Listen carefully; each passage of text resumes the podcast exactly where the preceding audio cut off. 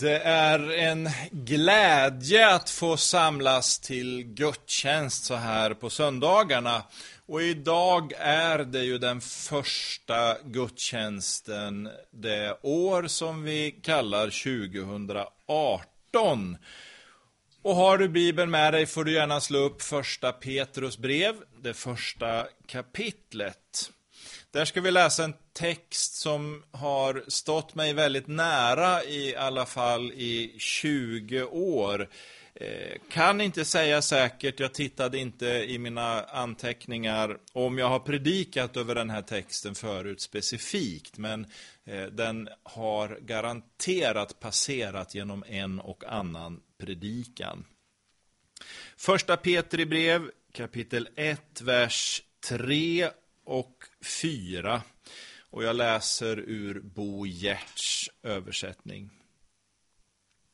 Lovad vare vår Herre Jesu Kristi Gud och Fader, som i sin stora barmhärtighet har fött oss på nytt till ett levande hopp genom Jesu Kristi uppståndelse från de döda, till att äga ett arv som aldrig kan förskingras, aldrig befläckas och aldrig förvissna. Vi tackar dig Gud för ditt ord som är levande och verksamt. Nu bjuder vi dig heliga anda att röra vid den här predikan för att levande göra ditt ord. I Jesu namn. Amen. Ja, det är ju så att man under veckan innan en söndag funderar på den kommande predikan. Jag brukar säga, och det ser ni ju på mig, att det är som ett havandeskap. Man går runt liksom och bär på någonting inom sig som ska födas. Man ber och man söker Gud och frågar efter ledning. Och när jag satt ensam i begravningsbilen här i torsdag så skjutsade en troende syster till ett gravkapell någonstans. Så bad jag till Gud och jag tackade Gud för det hopp som vi kristna äger.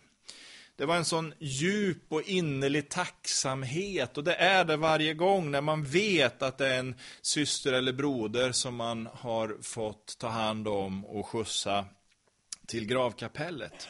Och så stod det klart för mig när jag bad där i, i begravningsbilen att Gud vill påminna mig och jag tror att han också vill påminna dig om detta hopp som vi äger.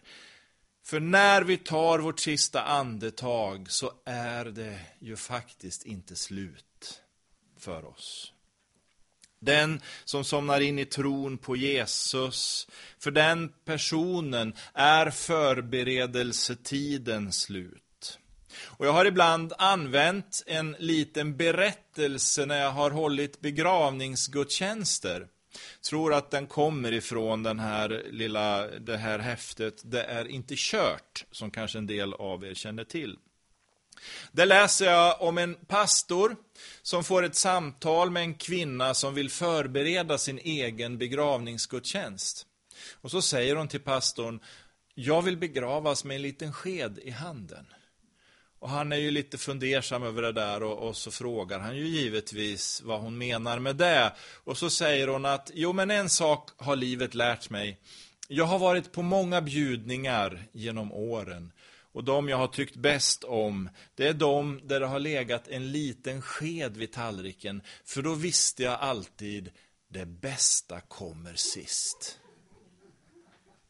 Ja, men visst är det en fantastiskt fin och bra berättelse för alla oss som älskar efterrätten. Men så är det ju också. Tillsammans med Jesus så vet vi att det finns ett liv efter livet här på jorden.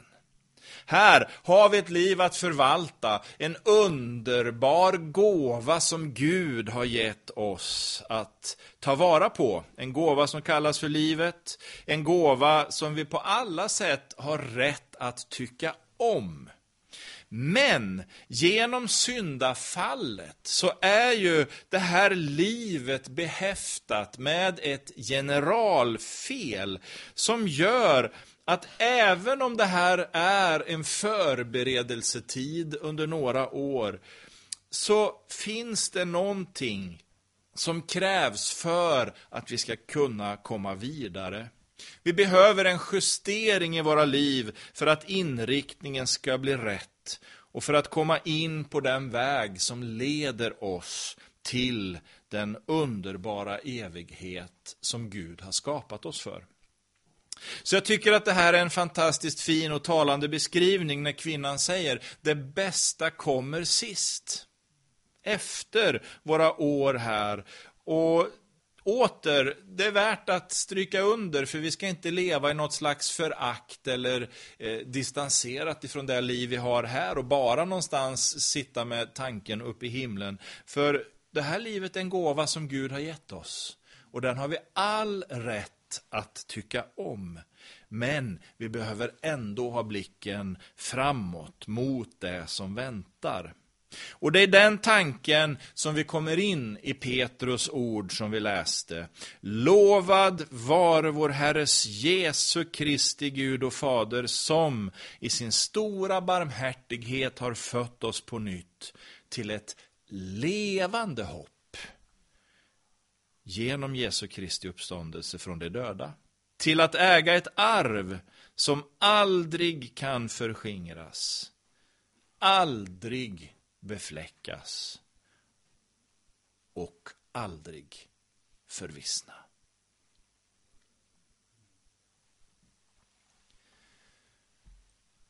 Vi lever i en värld och en tid som är präglad av det som man kallar för upplysningstiden som var för några hundra år sedan. Vi sitter fast i ett sätt att tänka som ger oss begränsningar på olika sätt. Och även om vi människor gärna framhåller vår förträfflighet så finns det alltid någonting som hindrar oss ifrån det eviga och oändliga.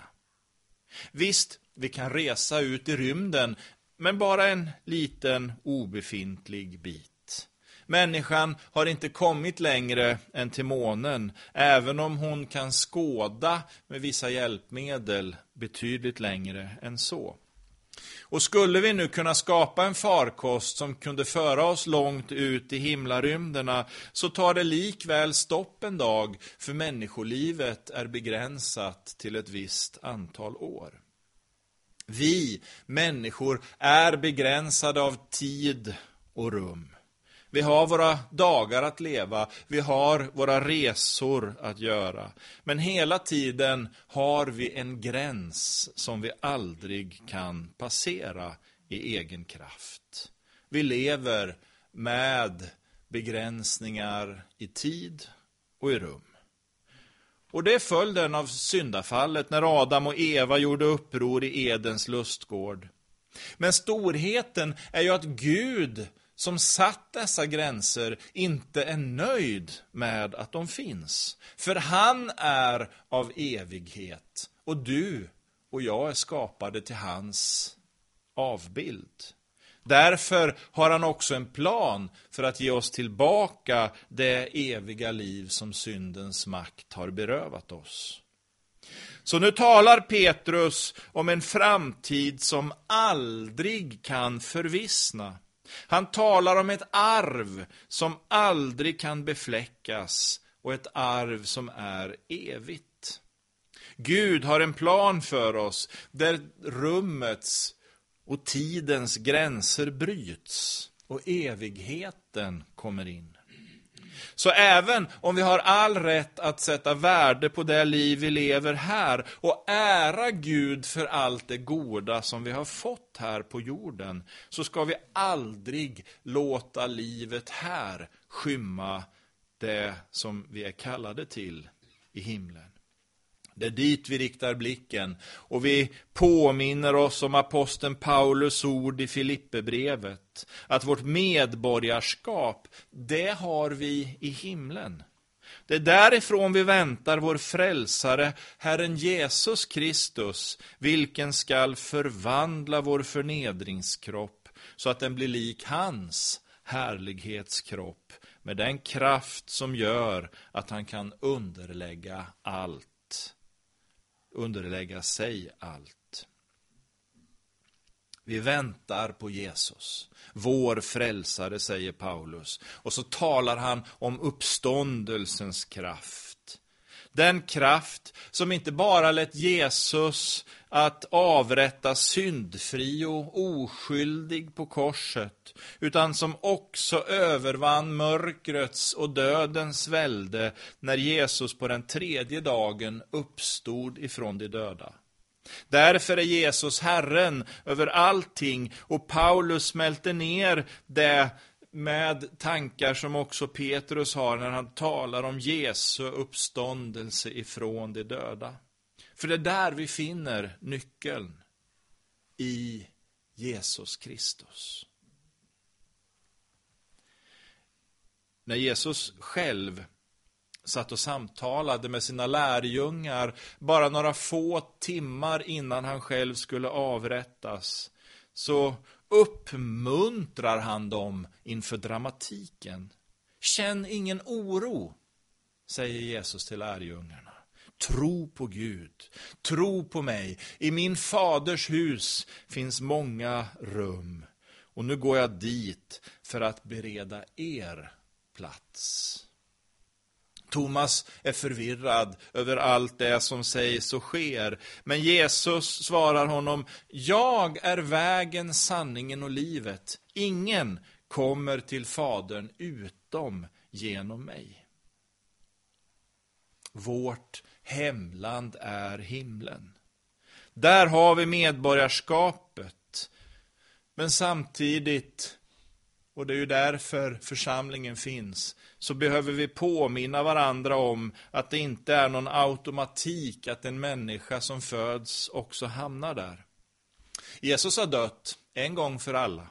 Frälsningsverket som skedde på Golgata kors är fullkomligt. Ingenting kan läggas till. Ingenting kan tas bort. Det som har skett var fulländat. Förlåten har rämnat och vägen till evigheten är öppen för mänskligheten. Vi är förlåtna. Men för att det ska gälla oss så behöver vi förhålla oss till det. Vi behöver ta emot budskapet i tro att det där Jesus gör på korset, det gäller mig. Det är mitt liv det handlar om. Det är ytterst jag själv som avrättas på Golgata. Det är mina synder Gud dömer där i Jesus Kristus.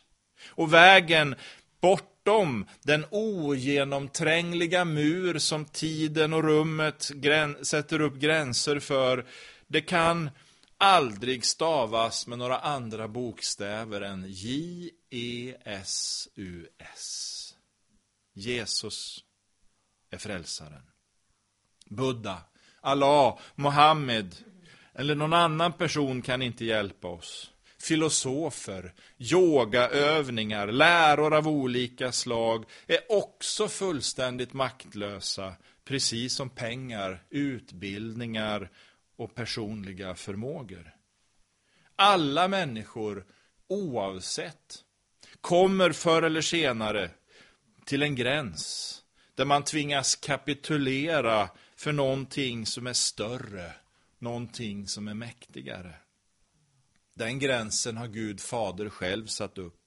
Det är han som har skapat universum. Det är han som har fött allt som finns där. Från makrokosmos och ändlighet ut i himlarymden till mikrokosmos evighet in i atomvärlden.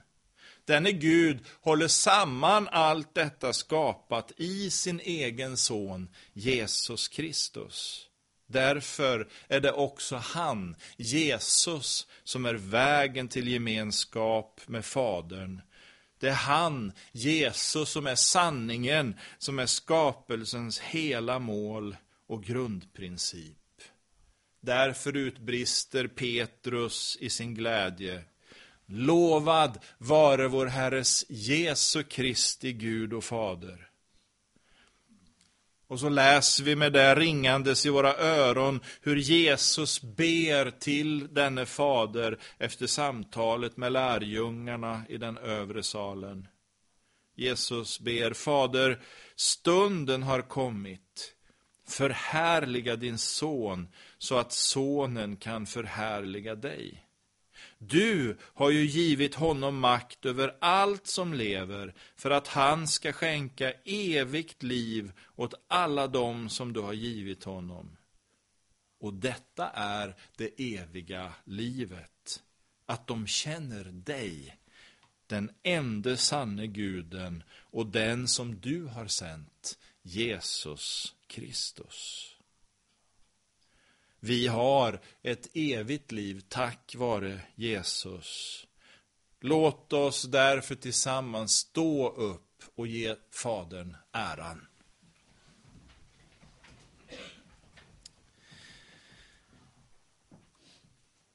Herre, vi ställer oss i vördnad inför dig därför att du är den evige och sanne.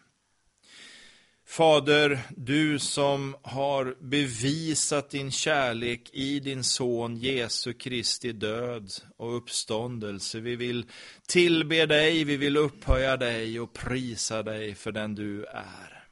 Lovat vare ditt heliga namn, Fader. Vi tackar dig för att detta inte är någon utstuderad myt eller påhittad mänsklig lära. Detta är sanningen och vi tackar dig för att vi får i tro smälta samman med den verkligheten. Din är äran och makten från evighet till evighet. Amen. Varsågod och sitt.